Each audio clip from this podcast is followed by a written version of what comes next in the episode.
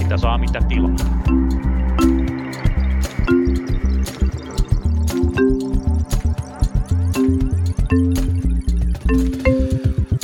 Tervetuloa taas punakulmaan viettämään perjantai-aamua kanssani ja kanssamme. Kanssani täällä tänään on siis päällikkö henkilö Rami Lindström. Tervetuloa punakulmaan. Kiitos. Tällä kertaa meillä ei ole vieraita ja tällä kertaa vaalikiirestä johtuen kamerat ovat muualla, joita joudutte kuuntelemaan meitä pelkästään audiollisesti ja kuvittelemaan meidät päässämme. Voitte myös kuvitella meidät alasti, jos teille tulee sitä parempi mieli. Mutta ei pakko ei ole. Tervetuloa tosiaan punakulman pariin. Mitä Rami kuuluu? Ihan hyvää kuuluu. Kyllä tämän tota, lähestyvät vaalit tässä tuntuu aiheuttavan kaiken näköistä pöhinää ympärillä ja, ja samaan aikaan vielä käydään kuitenkin tämän työmarkkinakierroksen loppuhäntiä, jos niin voi sanoa, että edelleen tota, markkinoilla tapahtuu. Tässähän täytyy aina muistaa, että täällä menee kaiken aikaa sellaisia sopimuksia, mistä ei kukaan ole koskaan kuullutkaan, ja niitä solmitaan. Nämä, on, nämä harvat, harvat menee lakkoon asti. Siellä on esimerkiksi niin kuin taksiala, terminaaliala, AirPro, kaikki tämmöiset AKT pienemmät sopimusalat, niin kuin ne saa, sopi, on, sopimukset on tehty. Yksi, mikä tosiaan nyt vielä hiertää, on junaliikenne, tai lähinnä veturimiehet, on kiinnostava katsoa, mennäänkö lakkoon. Siellä on nyt sovintoesitys annettu, mutta mitä tarkoittaa, että sovintoesitys annetaan? Tarkoittaako se, että homma on paketissa? No ei se ihan sitä yleensä vielä tarkoita, että, että siinä valtakunnan sovittelija on niiden sovitteluistuntojen jälkeen tullut sellaisen päätökseen, että on jonkinlaiset edellytykset antaa ehdotus, eli on kartottanut molempien osapuolten toiveet ja, toiveet ja tahdot ja, ja reunaehdot ja sitten koittaa niistä löytää sitten jonkunlaisen kultaisen keskitien.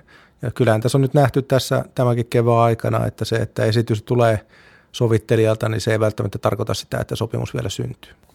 Joo, eli tosiaan silloin nyt sopimus on annettu, se menee nyt niin kuin näiden osapuolten omien elinten käsittelyyn, eli siellä elin sitä tänään käsittelee, sitten päätetään, että hylätäänkö vai hyväksytäänkö tämä sopimus kertaalleen, sitä käsittääkseni sopimusesitys jo annettiin, jonka sitten Rau hylkäsi. Eli tosiaan voi olla, että tätäkään diiliä ei sitten hallinnossa hyväksytä, mutta jäämme katsomaan ja se on tietysti mielenkiintoista, jos sitä ei hyväksytä, niin sitten maanantaina ihmiset ei pääse junalla töihin. Joo, pitää paikkansa. Että tosiaan Rauhan ilmoitti lakosta jo aikaisemmin, mutta sovittelija sitten esitti ministerille ja ministeri sitten päätti sitä kahdella viikolla siirtää, että tämä on myös yksi tämän kierroksen ominaispiirteitä, että tässä on nyt muutamia, muutamia näitä lakon siirtoja ollut, joita pitäisi vähän penkua, että, että menikö ne nyt niin sanotusti ihan nappiin. Mutta yksi asia, mikä, mikä kannattaa myös huomioida, se, että tänään alkaa kiinteistöpalveluala, tämä on alkanut kiinteistöpalvelualan lakko. Joo, siivoja, siivoja kiinteistöhuoltoalan lakko alkaa. Tämä onkin kiinnostava. Tämä on varmaan ensimmäinen tämän alan lakko, minkä mä muistan ainakaan. Näitä ihan hirveästi on ollut. Joo, ei tulekaan sitä mieleen, mutta näistä on mainittu, että, että tota, jos siivoajat menee lakkoon, niin se vaikuttaa aika nopeasti sit myös niin kuin tuotantoon kyllä. Tähän koskee totta kai toimistotyöläisiä sillä tavalla, että paperikori on täynnä ja niin kuin nurkissa juoksee juoksee pölypalloja, mutta tämä ei suinkaan ole se ehkä se isoin impakti siinä, että sitten meillä on paljon semmoisia kohtia, missä siivous on sit niinku, tai puhtaus on niinku turvallisuuskriittistä, että sitten ruvetaan miettimään, että paitsi että lähijuna on ryönäinen, niin sit, jos mennään johonkin sairaalaympäristöön, niin silloin sitten niinku, tämä rupeaa olemaan ihan toisella tavalla tärkeää, että paikat on siistejä. Kyllä. Ja on jännä katsoa, että mitä tässä sitten käy. Ja tosiaan niin kuin tiedetään, niin siivoojat on todella pienipalkkainen ala, jolla nyt olen itse, itse yhden kesän sitä hommaa tehnyt ja se on aika, tota, se on raskasta duunia. On. Ja sitä sai erittäin huonosti rahaa jopa noin kesätyöksi, mutta toivottavasti se nyt saa sitten niin kuin tämän saman, mitä lähdettiin hakemaan, eli siellä ilmeisesti haetaan sitä niin kuin teollisuusliiton määrittämää lattiakattoprosenttia, mitä nyt sitten kaikki muutkin alat on saaneet. Kyllä joo, mutta mä uskoisin, että siellä ehkä enemmän saattaa hiertää nimenomaan tämä, tämä tota, korotuksen muoto, että onko se prosentti vai euromääräinen korotus. Että kun puhutaan nimenomaan matalapalkka-alasta, niin se euromääräinen korotus olisi varmaan se, mitä siellä PAMI hakee. Joo, ja se on tosiaan aina mitä matalampi palkka-ala, niin sitä enemmän nämä penni- tai euromääräiset korotukset, niin sitä tavallaan niin kuin isompia ne on, niin sitä tärkeämpiä ne on sitten siihen niin kuin pieneen palkkaan nähden, että siinä saadaan sitten niin kuin enemmän ostovoimaa kuin sillä prosentilla, koska prosentilla ei saa kaupasta maitoa, mutta eurolla käsittääkseni ainakin toistaiseksi vielä saa. Kyllä, just näin.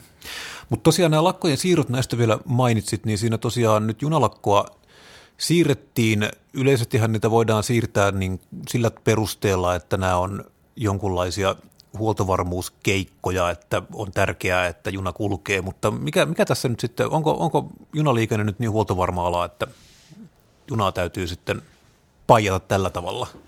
No se huoltovarmuus sinällään ei ole se oikeastaan niin kuin peruste suoraan siirtää lakkoa. Että siellä on niin kuin laajat yhteiskunnalliset vaikutukset ylipäätään, mutta, mutta ehkä tässä niin kuin alkuperäisessä ajotuksessa tämän, tämän Raun lakon kanssa oli se, että se olisi osunut samaan aikaan sitten linja-autolakon kanssa, jolloin, jolloin tota, tämä varmaan oli yksi vaikuttava tekijä siihen, että miksi sitä siirtoa, siirtoa sitten haettiin ja siihen suostuttiin. Mutta sitten jos miettii sitä yleisemmällä tasolla, että, että mitkä on oikeasti ne perusteet, millä niin kuin puhtaasti työtaisteluoikeuteen voidaan kajota, niin se ei välttämättä ole ihan kestävä. Kyllä, eli siinä tosiaan, jos ideana on siis se, että se haittaa, että ihmiset ei pääse liikkumaan, niin se on täsmälleen, se lakon idea oli täsmälleen juuri tämä. Kyllä, just näin. Että et, et jos sitä tavallaan lähdetään purkaan ihan sitä varten, että tässä tulisi ihmisille hankaluuksia, niin sitten mennään kyllä vähän huonolla teillä, koska sen lakon idea on nimenomaan aiheuttaa ihmisille hankaluuksia ja pakottaa sitten työmarkkinaosapuolet sopuun. Näin on, ja tämä huoltovarmuus on tällainen aika mediaseksikäs termi, mitä, mitä tässä on tota, viime vuosina jouduttu viljelemään muutenkin, niin se on helppo nyt ympätä tähänkin keskusteluun. Niin mä en ole ehkä ihan varma tässä seksikkyydestä, kyllä se on ihan yhtä seksikäs kuin Saloran telkkari tai terveellihousut, mutta mikseipä, mikseipä näinkin, kuka, mikä nyt tietysti kenenkin kanottia keinuttaa. Että. Joo, mutta tosiaan viime viikolla oli Maikivelä puhumassa Vasemmistoliiton teollisuuspoliittisesta ohjelmassa. Tällä kertaa meillä ei ole tosiaan vierasta, mutta me voitaisiin sitä huolimatta käydä läpi. Puhua vähän yrittäjän asiasta, nimittäin kokoomuksella on totta kai kokoomus tuo markkinatalouden airut on Suomessa julkaissut totta kai myös yrittäjyystavoitteet. Ja voidaan nyt näitä vähän käydä läpi ja katsoa tätä nyt siltä silmältä, että meillä on tässä kuitenkin tietyllä tavalla jossain mielessä vastinparit, eli sinä olet SAK päällikkö ja minä olen yksityisyrittäjä, yksinyrittäjä, mikroyrittäjä, niin mikä tota, luettiin tätä ohjelmaa, niin mikä sulle tästä ensimmäisenä jäi mieleen? No ehkä tästä ohjelmasta niin kuin se yksi lause, jossa, jossa tota, kokoomus toteaa, että yrittäjät eivät kaipaa yhteiskunnalta tukia, vaan kannustavaa, kilpailukykyistä ja ennakoitavaa toimintaympäristöä. Et musta tässä on monta hyvää pointtia, eli en tiedä, että olisiko tuossa tota, keväällä – 20 esimerkiksi niin voinut samanlaista heittoa heittää. että silloin yritykset kyllä aika lailla tuntuu, että yhteiskunnalta kaivataan tukia. Mutta ehkä ylipäätään toi, että, että sitten tuo ennakoitava toimintaympäristö, että kyllähän se yhteiskunnan vakaus on varmaankin se, joka myös niin kuin yrittäjiä kiinnostaa. Hmm. Ja siinä mielessä miettii, että nämä ehdotukset esimerkiksi, millä tavalla työmarkkinoihin halutaan puuttua – niin ne ei varmaankaan edistä sitä, ainakaan näin niin kuin SAK-näkökulmasta. Tässä ensinnäkin mua häiritsee tämmöinen ajatus siitä, että yrittäjyys olisi jonkunlainen itseisarvo, että meidän, tavallaan niin kuin meidän tarvittaisiin yrittäjyyttä. Että jos puhutaan niin kuin yhteiskunnan tasolla, niin me tarvitaan niin kuin totta kai työntekemistä, me tarvitaan ihmisiä, mitkä tienaa ja sitä kautta maksaa tuloveroja, oli se sitten niin kuin se heidän niin kuin henkilömuotoisen Y-tunnus tai henkilötunnus, niin sillä nyt ei ole erityisen suurta väliä. Et sinällään mä en tämmöistä ideologista yrittäjyyden korostamista, mä en niin kuin näin ihan yrittäjänä en ymmärrä, että mikä tässä olisi tämä juttu. Sitten oli jonkunlaisia niin kuin kiinnostavia keikkoja, esimerkiksi just tämä, että niin kuin tässä puhutaan niin kuin ansiosidonnaisen, ansiosidonnaisen työttömyysturvan kestosta ja porrastamisesta, mikä on vähän sillä että no, et tästä tämä on totta kai ihan legit vaalitavoite, mutta sitä mä en tiedä, miten tämä liittyy yrittäjyyteen yhtään millään tavalla. Kai, kai siinä on ajatus siinä, että kun leikataan sosiaaliturvasta, niin joutuu jotain tekemään ja helpoin on ryhtyä yrittäjäksi, kun löytää työpaikka. Niin, ja sitten kun mä nyt tätä yrittäjähommaa pari vuotta tehneenä voin sanoa, että kyllä tämä nyt ei ole niin mistään päästä se helppo juttu, että niin kuin se, en, en, en, ehkä ihan, ellei ole niin kuin liikeideaa, niin en suosittelisi kyllä varauksetta niin kuin ihan yrittäjäksi ryhtymistä. Mutta kyllä tässä jotenkin niin kuin rivien välistä tuntuu ehkä, sit kun tuo kuitenkin tokana pylpyränä on sitten jo noin työmarkkina-asiat, että tässä kuitenkin ehkä haetaan sitä, että, että pitäisi olla enemmän vapautta ihmisillä ryhtyä itsensä työllistäjäksi ja mikroyrittäjäksi, jotka sitten tosiasiassa voi olla, että on kuitenkin niin kuin sellaista työtä, joka, joka tehdään yhdelle työnantajalle ja pitäisi olla työsuhteista. Et, et ehkä tässä on vähän semmoisia viboja myös, että koitetaan nimenomaan heikentää sitä, sitä niin kuin – työsuhteisen työn suojaa. Tämä jotenkin liittyy itse siihen keskusteluun, mistä oli puhetta just tästä YEL-keskustelusta, missä mietittiin sitä, että pitäisikö meidän laskea alan yleinen palkkataso, jonka perusteella sitten määritellään tämä YEL-maksu. No, ja tämä oli tavallaan, tämähän on mahdollista silloin, jos sä oot yhdellä, tai jos sulla on tavallaan joku selkeä ala, mistä sä saat selkeän palkan, mitä voidaan verrata niin kuin sitten, että onko tämä mm-hmm. enemmän vai vähemmän. Tämä on niin kuin järkevä jollekin voltkuskille, jolla on yksi ainoa työnantaja ja se tekee Just yhtä ainoa asiaa. Mutta jos mä mietin esimerkiksi itseäni yrittäjänä, niin en mä oikein tiedä, että mikä olisi ylipäätään se ala, mihinkä mua verrattaisi. Olisiko sillä mitään, niin kuin, mitään tämmöistä niin kuin järkevää vertailukohtaa. Toimin käytännössä kolmella eri toimialalla, josta kaikista niin kuin asiakkaiden hinnoittelu on niin kuin aina asiakaskohtaista ja tällä. Että mikä se tavallaan, että jos puhutaan tästä niin kuin tämmöisestä hinnoittelusta, niin se edellyttäisi tavallaan sit sitä, että me olisi niin kuin joku yksi ainoa työnantaja, mm. sitten, jonka voidaan verrata. Ja siihen tämä tavallaan, niin kuin, no, tämä ei, ei, ei sovi hyvin tähän. Joo, ja siinä hyviä esimerkkejä on tämmöisiä, niin kuin esimerkiksi siinä vaiheessa, kun linjat, linjattiin aikanaan, että, että Ylen pitää vähentää työvoimaa. Sieltähän siellä oli monet YT-neuvottelut, jossa vähennettiin, irtisanottiin työntekijöitä todella paljon, ja sen jälkeen ne samat työntekijät otettiin sitten yrittäjänä tekemään sitä samaa työtä, mitä ne oli aikaisemmin tehnyt. Siinä tapauksessa on hirveän helppoa. Sitten just kiinteistöhuoltoalalla on juuri näitä niin kuin yhden hengen siivousyrityksiä, mikä tekee sitä yhden saman teollisuuskohteen siivousta, mutta yrityksenä, ja niin kuin näitä, näitä tämmöisiä niin kuin on. Ja totta kai se joillekin ihmisille se saattaa sopia, mutta myöskään siis se, että tämä yrittäjyyden idea ei ole siis se, että, sä niin kuin, että siirretään sosiaaliturvamaksut pelkästään yrittäjän itsensä hoidettavaksi, vaan että älkää nyt viittikö, että tämmöistä yrittäjyyttä, kun te haluatte, että mä nyt voin yrittäjänä sanoa, että en mä tämmöistä haluaisi. Just näin. Mutta mut, mut sitten tosiaan niin se, mikä mua tässä myös tässä olemassa kiinnostaa, oli se, että aika paljon tässä oli tämmöistä niin kuin säilyttävää, tai että tässä todetaan, että todetaan, että ei kosketa radikaalisti verotukseen ja todetaan, että me halutaan säilyttää Suomessa tämmöinen niin kuin kohtuullisen vakaa toimintaympäristö tai että ei kosketa yrittäjätulovähennykseen. Ja tietysti ne on helppoja, vero, helppo, helppoja vaalilupauksia sillä tavalla, että ei tehdä mitään, mutta on se tavallaan, ehkä se kertoo jotain hyvää sitten meidän yhteiskunnasta, että tavallaan maailma on tältä osin valmis, että niin kuin ei tarvitse, että vaalilupauksessa riittää se, että lupaan olla rikkomatta tätä. No joo, ja toi on oikeastaan aika hyvä pointti. Siis tässähän yhtenä kohtana oli tämä, että Rinteen Marinin hallitus ei ole kunnostautunut yrittäjät huomioivassa politiikassa, mutta ehkä just toi, mitä sanot, että tarviiko nyt erikseen niin kuin aktiivisesti huomioida, tehdä jotain muutoksia, jos tilanne niin. on jo ihan hyvä. Niin, ja sitten mun täytyy siis taas omasta näkökulmastani puhun vain, ja mä oon totta kai niin kuin yksi Suomen niin kuin monessa sadassa tuhannesta yrityksestä, mutta en mä keksi, mitä valtiovalta voisi ylipäätään mulle tehdä. Siis se, mikä mulle on tärkeää, on siis se, että, että asiat muuttuu hitaasti, jos ne muuttuu, ja se, että niin kun viranomaistoiminta on niin kun ennakoitavaa, niin en mä keksi mitään muuta, mitä mä itse asiassa varsinaisesti haluaisin. Että mulle riittää ihan siis se, että jättäkää mut rauhaan. Mä ihan mielelläni maksan veroja, mä ihan mielelläni maksan eläkemaksut, bensasta maksan verot. Mulle riittää tämä ihan varsin hyvin. Joo, ja sitten täällähän oli viimeisenä kohtana oli sitten, kun toka viikana oli tämä, että huolehditaan sujuvasta liikenteestä, logistiikasta, puhtaan energian saatavuudesta, ja tätähän nyt on varmaan kaikki hallitukset tekee omalta osaltaan, että pidetään huolta infrasta ja logistiikasta ja varmistetaan, että kaikki pääsee liikkumaan. Että ei, ei tässä nyt loppujen lopuksi tosiaan aika niin kuin kovin ihmeellisiä asioita ollut. Se oli ainoa, mikä mua oli kiinnostavaa. Täällä oli tämä sitten tämä kohta kolme, missä tosiaan todettiin, että siirretään verotuksen painopiste työnteosta ja yrittämisestä haittoihin ja päästöihin. Ja tosiaan, jos mä nyt mietin esimerkiksi sitä omaa yritystoimintaani, niin päästöjä syntyy siitä, että ajan vanhalla pakettiautolla ympäri Suomea, mutta ei nyt kyllä mitenkään erityisen paljon, eli tavallaan se minusta saatava lisäarvo yhteiskunnalle, eli verotulot kyllä kertyy niin kuin enemmän sitten tästä ajattelusta ja puhumisesta ja niin kuin tämmöisistä asioista. Että se, mä, en, mä en oikein ymmärrä, mitä tämä tarkoittaisi. Joo, no ehkä tässä jotenkin tuntuu, että eri kohdissa mietitään vähän niin kuin yrittäjyyttä eri näkökulmista, että on, on nimenomaan niitä mikroyrittäjiä itse työllistä ja sitten toisaalta taas puhutaan niin kuin teollisuudesta ja muusta, että, että ehkä tota, jos ajattelee, että sul, sun kaikki tuloverot siirtäisi yhtäkkiä esimerkiksi, tai yritysverot siirtäisi tuonne niin päästöjen puolelle, niin tota, aika kallista voisi olla dieselillä ajaminen. Niin, mä en sitten tiedä, että oliko se tarkoituksena tosiaan siis se, että, että sit mun, verokohte, mun verot menis käytännössä nollaan, koska mä en ostan niin muutaman tankillisen dieseliä kuukaudessa, ja se melkein se on niin kuin siis siinä tavallaan se, mitä mä päästän. Mutta sitten taas, että jos ideana on sitten tosiaan sit se, että jos me siirrettäisiin tämä niin sillä tavalla, että tämä veropotti olisi niin kuin jokseenkin samanlainen sitten, kun se tulee yhteiskunnan käyttöön, niin siinä tulisi kyllä tosiaan niin kuin melko vähän toisenlaista ammattidiiseliä kuin mitä on ehkä tähän asti haettu no sitten. Mutta tosiaan, että mä niin kuin tämmöistä, tämä olisi tavallaan ehkä ihan järkevä, jos mä olisin terässulattoalalla ja mulla olisi tavallaan niin kuin terässulatto tuolla Herttoniemen teollisuusalueella, niin silloin tämä olisi jotenkin niin kuin järkevä, mutta sitten niin kuin, jos puhutaan niin kuin kuitenkin iso osa yrityksistä on palvelualalla, niin ei tässä olisi niin mitään tolkkua.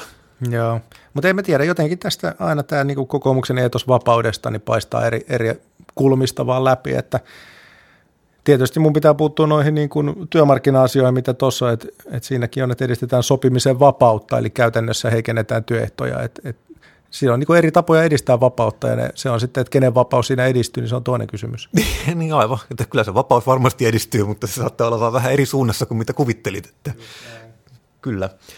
No, mennään tosiaan asiassa eteenpäin. Ihan nopeasti voitaisiin käydä läpi tämmöistä pientä politiikan spekuleerausta ennen kuin mennään viimeiseen aiheeseen, eli pankkikriisiin, mutta tosiaan sinä ilmeisesti puolella silmällä katsoit maikkarisuutta vaalitenttiä, minä en edes sitä. Me olemme huonoja politiikan podcastereita. Joo, joo, mä luulen, että tota, keskivaiheella mä olin lukemassa Harry Potteria, kun, kun olisi pitänyt seurata tenttiä, mutta – väitän, että voitit tässä diilissä. Mä, mä luulen, että mä voitin. Siis mä aika paljon, sanotaanko, että mä seurasin sitten niin jälkimarkkinointia tuolla, tuolla esimerkiksi Twitterissä ja ehkä myös vähän sen aikana, että, että tuntuu, että kukaan ei ollut hirveän tyytyväinen siihen, että miten se meni. Tai nyt on tosiaan se sesonkin, että jos vaikka oman puolueen puheenjohtaja olisi tenteessä ollut niin kuin ilmahousuja munasillaan ja huutanut siellä hävyttömyyksiä, niin kyllä nämä politrukit kertoo, että oli mahtava esiintyminen ja nyt on kyllä tästä on hyvä lähteä eteenpäin ihan väristä riippumatta. Tämäkin huomasin, että siellä oli nyt niin kuin tosiaan tentissä onnistuneita oli noin 100 prosenttia puoluejohtajista, Joo, että kyllä. jos omilta kysytään. Joo, mutta tosiaan nyt, et, mäkään en sitä kattonut, mutta kiinnostavana ennakkotietona korvaan on kuiskuteltu, että Hesarilta on tulossa parin päivän sisään Gallup, missä tosiaan perussuomalaiset on ottaneet piikkipaikan, ja tämä on kiinnostava nähdä, miten tämä vaikuttaa sitten tähän vaalidynamiikkaan. Joo, joo, no sen en mä tiedä, voiko mä sanoa yllättyneeni, että, että tässä vaiheessa niinkin voi käydä. Ehkä sitten taas kiinnostavaa on se, että mikä on järjestys sen jälkeen ja mitkä on ne marginaalit siinä, että, että ollaanko tavallaan prosentin parin sisällä vai tuleeko siellä isoja rakoja sitten jonkin joo. suuntaan. Joo, kyllä tämä, on, tämä marginaalit on kiinnostavia myöskin siis se, että mä luulen, että lopullinen paikkajako ja se kannatusprosentti ei ole tavallaan yksi yhteen, eli mm. siinä tavallaan tullaan taas siihen, että joku saattaa saada yhden paikan enemmän viimeisistä vaalipiireistä. Ja sitten se heilauttaa sitä vaakaa johonkin suuntaan, mutta ylipäätään siis kyllä tämä kokoomukselle tämä on sitten niinku varmaan ehkä paskin mahdollinen tilanne, koska heidän sitten niinku kuitenkin se iso eetoksensa on ollut sit sitä sen markkinointia, että äänestä meitä niin tavallaan ei, ei persut pääse valtaa. Ja niin. nyt näyttää, näyttää siltä tavallaan, että niin kun kävi miten kävi, niin persut on sitten siellä vallassa. Ehkä. Joo, niin ja nyt, nyt tietysti tuli toi myös tuo imago, imago-vertailu, jossa kokoomus oli tippunut kolmanneksi ja, ja tota, se varmaan ehkä osittain heijastelee myös niin kuin samaa näitä Gallup, Gallup-tuloksia, mutta tota, kyllä se kertoo jotain siitä, että millä tavalla kokoomus on lähtenyt näihin vaaleihin.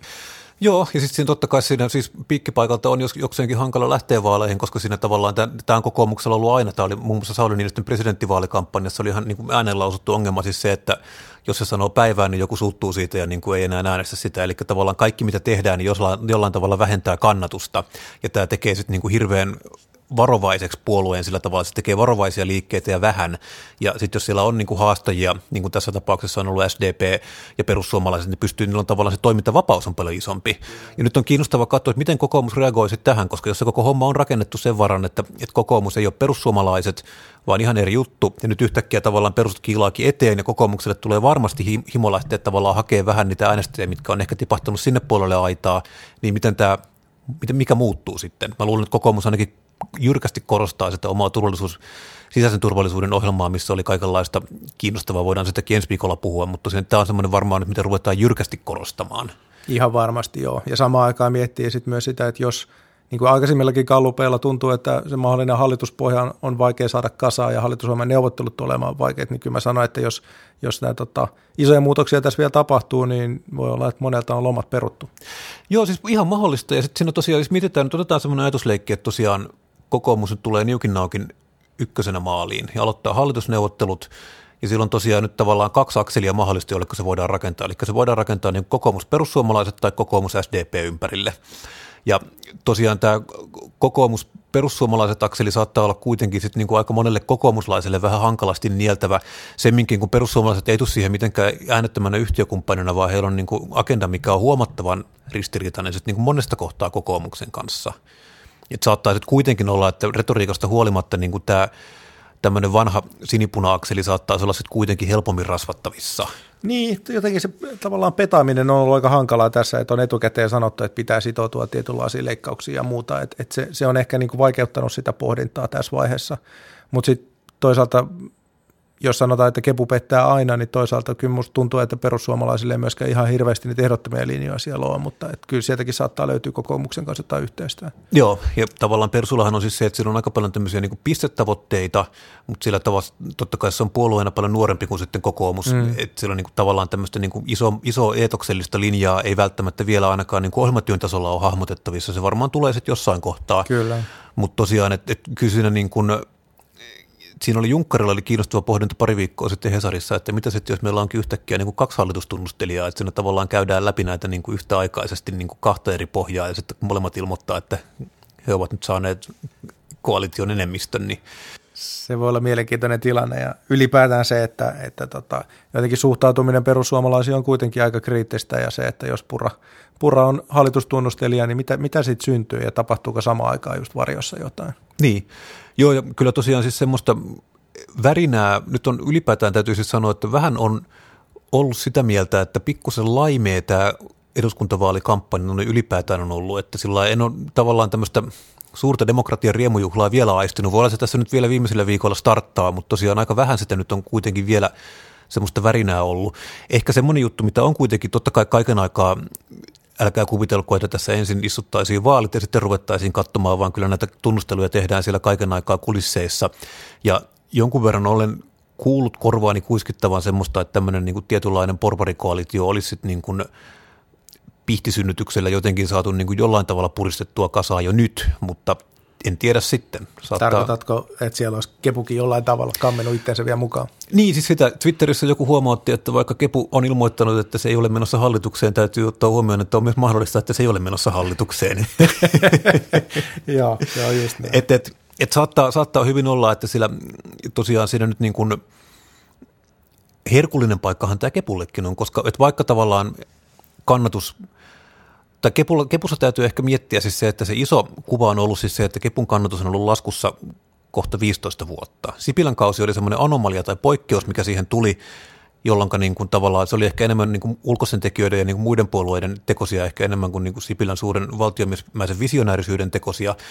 Että se oli tavallaan niin kuin poikkeus, mutta nyt Kepu on sitten tavallaan, jos siellä, jos siellä oltaisiin fiksuja, niin siellä ehkä ymmärrettäisiin se, että nyt on, lopputulos on siis se, että ne on kymmenen pinnan puolue, ja se ei ole sitä paljon, paljontikaan nousemassa, ja nyt pitää tavallaan vaan miettiä, että miten sitä saadaan tehtyä niin kuin making the most of it, miten sitä saadaan kaikista eniten asioita irti. Niin, kun ajattelet, että kuitenkin monella kymmenen, kymmenen pinnan puolueellakin on kuitenkin intressejä hallitukseen ja, ja mahdollisuuksia saada asioita edistettyä, niin kyllä, mutta se vaan pitää nimenomaan hyväksyä kyllä, sama asema silloin. Kyllä, kyllä, ja sitten siinä tavallaan Kepullahan on siis se, että kyllähän tässä hallituksessa, vaikka Kepu on niin kuin tällä aatteellisesti kauhean niin kuin kipuilut tästä, niin kyllähän ne on saaneet läpi niin kuin ihan kaikki tavoitteet, mitä ne on vaan koskaan ikinä kehdonneet pyytää ja vähän päälle. Et siis asioiden, asioiden suhteen ei ole ollut mitään ongelmaa. Joo, joskaan Et, se ei ole aina ollut kovin kaunista. Ei se kaunista ollut, mutta toisaalta en tiedä, pitääkö politiikka nyt erityisen nättiä ollakaan, että siellä on tosiaan Kepu on kuitenkin puolue, joka on tottunut niin kuin neuvottelemaan ja pelaa rumasti ja saamaan omia tavoitteitaan tällä läpi. Ja tämä mm. jotenkin aina vuosikymmen toisensa jälkeen tämä ihmetyttää muut puolueet, että miten ne nyt noin tekikään, mutta tosiaan näin, näin siinä aina käy.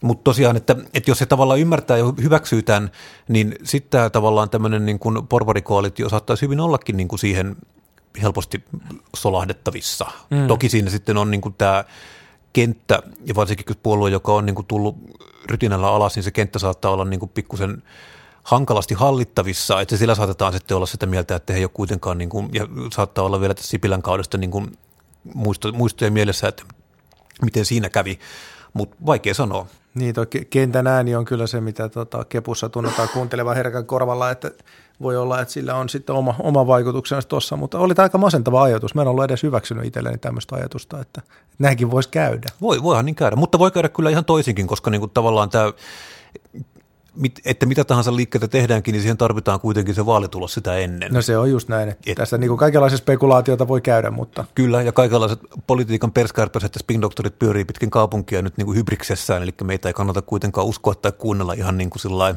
naama-arvoltaan. Nopeasti haluaisin vielä käydä läpi meidän edessämme siintävää pankkikriisiä. Oletko sinä ottanut jo rahat pois pankista ja sijoittanut sokeriin? No, mä oon itse asiassa sijoittanut ne tota, aut- autotalliin, mutta anyway, Tämä on ihan mielenkiintoinen tilanne tosiaan, etenkin niin kun ensimmäisen kun kuulee, että Yhdysvalloista kaatuu pankki, niin palaa, palaa ajatukset 15 vuoden taakse ja Lehman Brothersiin, että, että onneksi ehkä tilanne ei ole ihan sellainen, mutta ilman muuta se niin nostaa kiinnostusta. Joo. No se, mihinkä me tässä viitataan, on tosiaan Silicon Valley Bank, eli SVB, joka kuulostaa itä-saksalaiselta tiedustelupalvelulta, mutta oli tosiaan niin kuin startuppeihin sijoittava pankki. Ja syy, mitä varten tämä pankki kaatui, oli itse asiassa aika mielenkiintoinen. Nimittäin se ei, pankki ei tehnyt niin kuin mitään sinällään tyhmiä niin kuin sijoituksia tai se ei pelannut jotenkin holtittomalla riskillä asiakkaiden rahoja, vaan pankilla oli oma portfolionsa, jonka he sijoitti Yhdysvaltain valtion tai liittovaltion laskemiin niin joukkovelkokirjan lainoihin, mitä perinteisesti pidetään semmoisena niin kuin erittäin tylsänä, erittäin turvallisena sijoitusinstrumenttina. Mutta sitten kävi tosiaan sillä tavalla, että Yhdysvaltain keskuspankki samaan aikaan on taistelu inflaatiota vastaan nostamalla korkoja jatkuvasti tosi paljon. Ja tämä sitten vaikuttaa siihen, että näistä joukkovelkakirjalainoista, joiden juoksuaika, eli tämä milloin niistä saa sitten rahat takaisin, eli kymmenen vuoden päästä, niin jokaisella koronnostolla niiden arvosta itse asiassa sitten suli rahaa. Ja sä saat ne rahat takaisin vasta kymmenen vuoden päästä, ja sitten korko, korko on noussut siitä joukkovelkakirjan myöntämisestä hirveän isoksi, mitä se on sitten uusilla papereilla, mitä saa markkinoilta, niin tavallaan niiden vanhojen papereiden arvo laskee. Tämä sitten aiheutti ketjureaktio, jossa ihmiset tosiaan säikähti, että se pankki on menossa nurin, ottivat rahansa pois, jonka jälkeen pankki tosiaankin meni nurin. Ja kiinnostavaa oli sitten vielä se, että Yhdysvaltain liittovaltio sitten ilmoitti, koska Yhdysvalloissa on ihan sama käytäntö kuin Suomessakin, eli valtio takaa pankkien sijoituksia tai asiakkaiden rahoja tietty, tiettyyn rajaan asti. Eli se raja on suunnilleen sama Suomessa kuin muistaakseni Yhdysvalloissakin, eli siinä Yhdysvalloissa 250 000 dollaria, eli liekö se Suomessa jotain 200 000 euroa suunnilleen. Eli periaatteessa kaikki sen yläpuolelle, niin olet omillaisia, käyt sitten konkurssipesän kanssa neuvotteluja, mitä käy, ja kaikki se alapuolelle, niin liittovaltio maksaa kyselemättä rahat takaisin. No, liittovaltio ilmoitti, että tämä ei käy, eli he maksaa kaiken kaikille koko ajan täyteen arvoonsa. Käytännössä tällä ilmoituksella liikepankkeissa tuli käytännössä kaikista keskuspankkeja, koska heillä on niin kuin lopulta infiniittinen valtion tuki takana. Tämä on, Tämä on kiinnostava tilanne. Tämä on erittäin kiinnostava tilanne ja jotenkin samaan aikaan myös niin kuin kertoo siitä, että miten niin kuin herkässä kuitenkin meidän talousjärjestelmä on. Et samaan aikaan tässä on ollut viittauksia tähän, tähän GameStop Reddit kohuun, mikä oli, oli 21 alkuvuodesta, että millä tavalla niin pystytään spekuloimaan myös sit keskustelupalstoa. Tässä oli joku juttu oli siitä, että Twitterissä oli, oli joku todennut, että nyt ehkä kannattaisi tsekata ja vetää rahat pois – Joo, ja kun tosiaan pankin asiakkaat oli näitä startup-hörhöjä, jotka sitten tosiaan kaikki on Twitterissä ja kaikki seuraa toisiaan ja kaikki on myös tämmöisiä erilaisia influenkkereita. Ja tässä tosiaan nyt kävi juuri tämmöinen perinteinen lähikouluilmiö, eli nämä on semmoisia ihmisiä, mitkä saa äänensä kuuluviin, niin aina osaa huutaa kovaan ääneen, ja sitten siellä tosiaan kerrottiin, että jos tämä pankki päästetään nurin, niin tämä on systeeminen riski, ja tämä sitten niin kuin kaataa kaikki muut pankit, ja meidän rahat pitää pelastaa. Eli kyllä se kommunismi alkaa kiinnostamaan sitten sillä startup-piireissäkin, kun rupeaa olemaan omat rahat kyseessä. No, tässä palataan tähän niin kuin kokoomuksen yrittäjyysohjelmaan, että yhteiskunnalta ei kaivata tukea ennen kuin tulee kriisi. Niin, mutta tämä on juuri, juuri tämä, jotenkin tämä vähän sillä no ensinnäkin tämä on masentava esimerkki siis siitä, että jos sä oot niin kuin, totta kai tämä ei ole mikään uusi ilmiö, mutta jos sä oot hyvä, iso, isoääninen, hyvinvoiva yhteiskunnan jäsen, niin totta kai sua kuunnellaan enemmän kuin jos sä oot niin persaukinen asuntovelallinen jakomäestä. Mm. Totta kai sun äänes kuuluu silloin paremmin, jos sä pystyt niin kuin pingaamaan oman kongressi, kongressiedustajasi tai niin kuin oman kaupunginvaltuutettusi. Ja tämä tosiaan nähdään ihan niin kuin kaikissa tämmöisissä sinällään merkityksettömissä lähikoulupäätöksissä, mitä Helsingin kaupungissa tehdään. Eli ne aina yritetään koskea mihinkä tahansa, mikä koskee Käpylää tai Koskelaa tai jotain muuta tämmöisiä, niin kuin, missä asuu hyvinvoivia, hyvätuloisia, poliittisesti aktiivisia ihmisiä, niin mikään ei koskaan käy, mutta sitten jos juuri jakomäestä päätetään lopettaa ala niin ketään ei edes kiinnosta. Ja tämä itse asiassa taipuu aika hyvin tähän niin kuin paikkaan, missä me ollaan, eli Hakaniemeen ja, ja työmarkkinoihin myös, että kun puhutaan siitä, että työmarkkinajärjestöillä on hirveästi yhteiskunnallista valtaa ja sitä pitäisi rajoittaa, mutta että oikeasti siellä elinkeinoelämässä sitä valtaa on ihan yhtä lailla ja sitä vaan niin. käytetään ehkä vähän niin kuin miten se nyt sanoisi, nimenomaan sitä, olla, ollaan suoria yhteyksiä siellä, ollaan kavereita ja, ja muuta, että tota, Kyllä, ja tosiaan tämä on niin kuin kiinnostava katsoa, mitä tässä nyt sitten seuraa. Jotenkin jollain käsittämättömällä tavalla Credit Suisse-niminen pankki on nyt tästä joutunut sitten ongelmiin, millä ei käsittääkseni pitäisi olla mitään tekemistä niin kuin Silicon Valley Bankin kanssa, mutta sitten tämä on nyt sitten niin kuin seuraavana ongelmissa. Nordean kurssi laski reilusti, ja minusta tämä jotenkin kuvaa tätä tämmöistä niin kuin crazy kapitalismia, että piilaaksossa kaatuu pankki ja sen seurauksena Nordean kurssi laskee. Asioilla ei pitäisi olla periaatteessa mitään yhteyttä, mutta on niillä kuitenkin.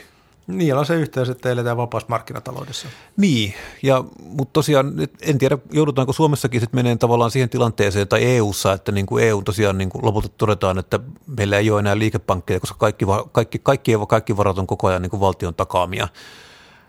Ja se muuttaa kyllä aika paljon tätä asetelmaa kyllä. Monessa, monessa suhteessa. Kyllä. Mutta lähetysaika alkaa olla loppu. Meidän täytyy siirtyä edittihuoneeseen. haluaisin sen verran tosiaan vielä, että Mika Lintilästä kävi ilmi, että ilmeisesti kolme lonkerotölkkiä olikin juotu lentokoneessa, eli niitä oli yksi lisää. KRP tutkii tällä hetkellä, että onko Mika Lintilä joutunut tietomurron uhriksi. Varmaan tästä nyt kun viranomaistoimintaa seurataan, niin sitä seuraa lisää tietoa. Jäämme tätäkin kiinnostuksella odottamaan. Ennen kaikkea kiinnittäkää huomiota Helsingin Sanomiin, jos sieltä tulee se Gallup, josta olemme saaneet jo kuiskintaa kaupungilla. Kertokaa meistä kaverille, haukkukaa meidät. Meidät löytää YouTubesta, Facebookista, Apple iTunesista, meidät löytää Spotifysta. Kiitoksia Rami Lindström, päällikkö, kun olit täällä kanssani taas punakulmassa. Kiitos Tuomas Saloniemi, yrittäjä. Kyllä. Ja kiitoksia teille kuulijoille. Menkää viettämään aurinkoista mukavaa perjantaita. Palaamme asiaan ensi viikolla. Moi moi!